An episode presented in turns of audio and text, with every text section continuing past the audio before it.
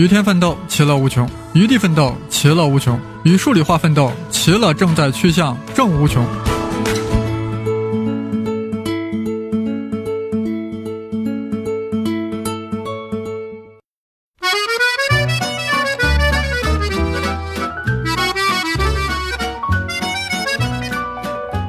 大家好，我是佳丽超。上次节目我给大家讲述了宇宙的起源，节目一播出呢，还是有很多的听众表示了喜欢，希望继续收听这个系列节目。同时呢，也有听众指出节目的用词比较含混，比如提到大爆炸理论时，用到了浓缩、凝结、沉积、聚合这些词汇来描述物质的形成、宇宙的变化。这样呢，有些是像在描述化学变化。当然了，我并不否认这一点，在节目中我也指出了。需要注意的是，以上伽利超对宇宙诞生的论述用词可能没有那么精确，但是全然是为了让讲解的内容显得更加生动形象，从而更加容易被大家所理解。大家如果有留意的话，是可以发现这段话的。以上是对最近听友一些评论做的反馈，我对上期节目的设定稍微做了一些解释，但是呢，不能否认的是，第一期节目干货较少。其中一些科学原理的陈述都含有相当一部分的主观性表达，所以呢，本期的节目尽量加一些经典力学的干货知识，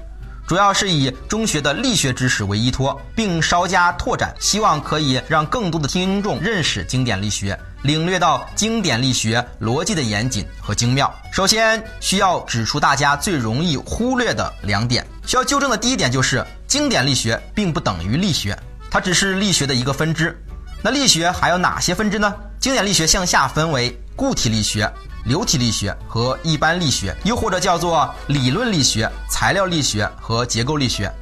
在这里，我们只讲述中学物理中涉及到的一般理论。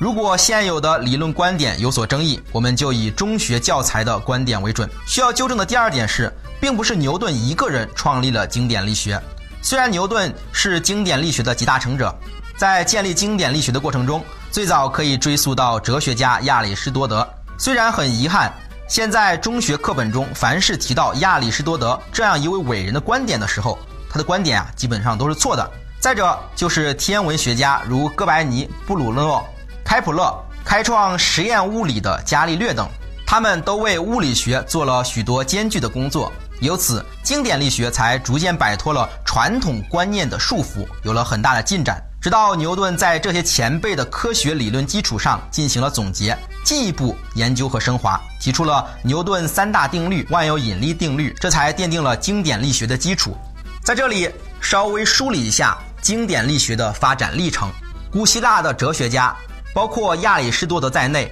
可能是最早提出“万有之本必含其因”论点的，以及用抽象的哲理尝试敲解大自然奥秘的思想家。当然。对于现代读者而言，许多仍旧存留下来的思想，看起来也是蛮有道理的，但是并没有无懈可击的数学理论与对照实验来阐明和论证。而这些方法乃至现代科学，比如经典力学能形成的最基本因素。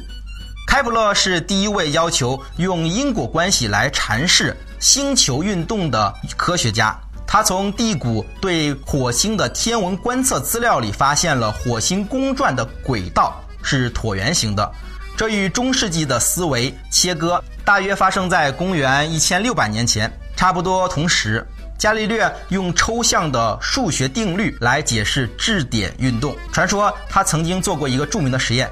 就是那个从比萨斜塔扔下两个不同质量的球，来验证它们是否同时落地。虽然这个传说可能不实，但他确实做过斜面上滚球的数量实验。他的加速运动学显然是由这些结论推导而出的。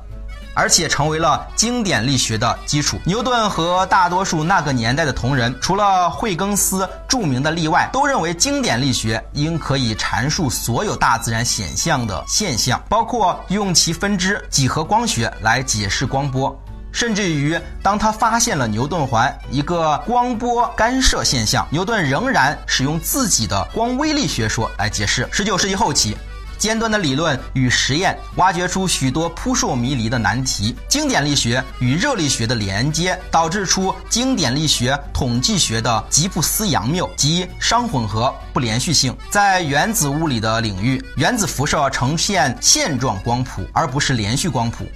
众位大师竭尽全力研究这些难题，引导发展出现代的量子力学。同样的，因为经典电磁学和经典力学。在坐标系变换时的互相矛盾，终究创发出惊世骇俗的相对论。自二十世纪末后，不再能虎山独行的经典力学，已与经典电磁学被牢牢地嵌入相对论和量子力学里面，成为在非相对性和非量子性力学的极限研究质点的学问。为了呈现经典力学的原始样貌。这里我们不谈相对论，把研究的范围限定在宏观世界和低速状态，并且我们有两个基本假定。第一个假定，假定时间和空间是绝对的，长度和时间间隔的测量与观测者的运动无关，物质间相互运动的传递是瞬时到达的。第二个假设，一切可观测的物理量在原则上可以被无限精确地加以测定。由此可知。经典力学实际上只适用于与光速相比低速运动的情况，只适用于宏观物体。在高速运动的情况下，时间和长度不能再认为与观测者的运动无关。在微观系统中，所有物理量在原则上不可能同时被精确测定，因此经典力学的定律一般只是宏观物体低速运动时的近似定律。现在，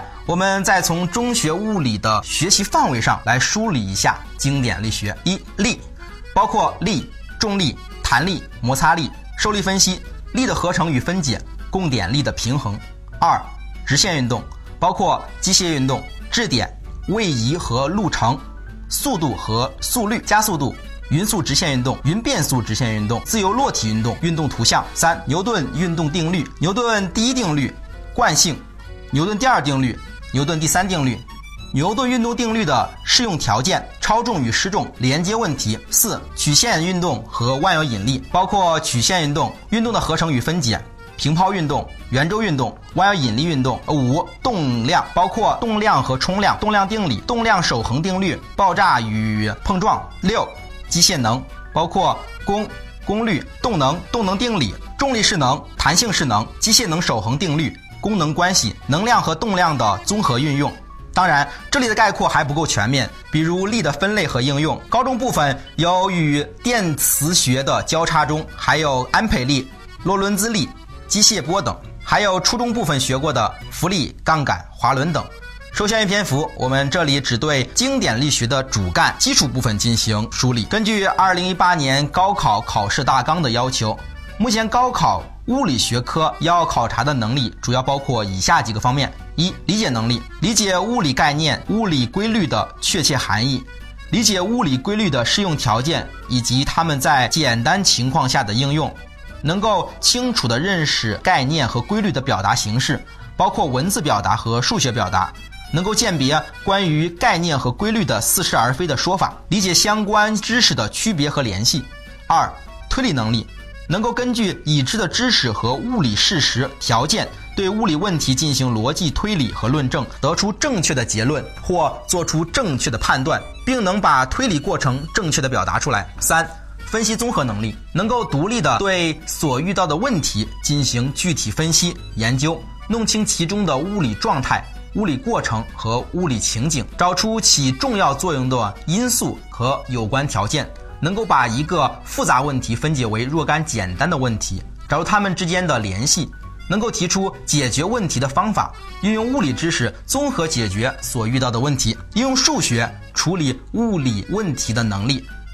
能够根据具体的问题列出物理量之间的关系，进行推导和求解，并根据结果得出物理量之间的结论，能运用几何图形、函数图像来进行表达和分析。五。实验能力能独立完成考纲所要求的实验，能分析实验目的，能理解实验原理和方法，能控制实验条件，会使用实验仪器，会观察分析实验现象，会记录处理实验数据，并得出结论，能对结论进行分析和评价，能发现问题，提出问题，并制定理论方法，能运用已学的物理理论、实验方法。和实验仪器去处理问题，包括简单的设计性实验。这五个方面的能力要求不是独立的，在着重对某一方面能力进行考察的同时，也不同程度的考察了与之相关的能力，并且。在应用某种能力处理或解决具体问题的过程中，往往伴随着发现问题、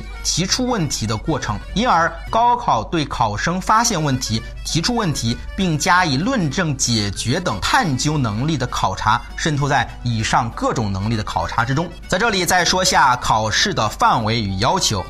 要考察的物理知识包括力学、热学。电磁学、光学、原子物理学、原子核物理学等部分。考虑到课程标准中物理知识的安排和高校录取新生的基本要求，考试大纲把考试内容分为必考内容和选考内容两类。必考内容有五个模块，选考内容有两个模块。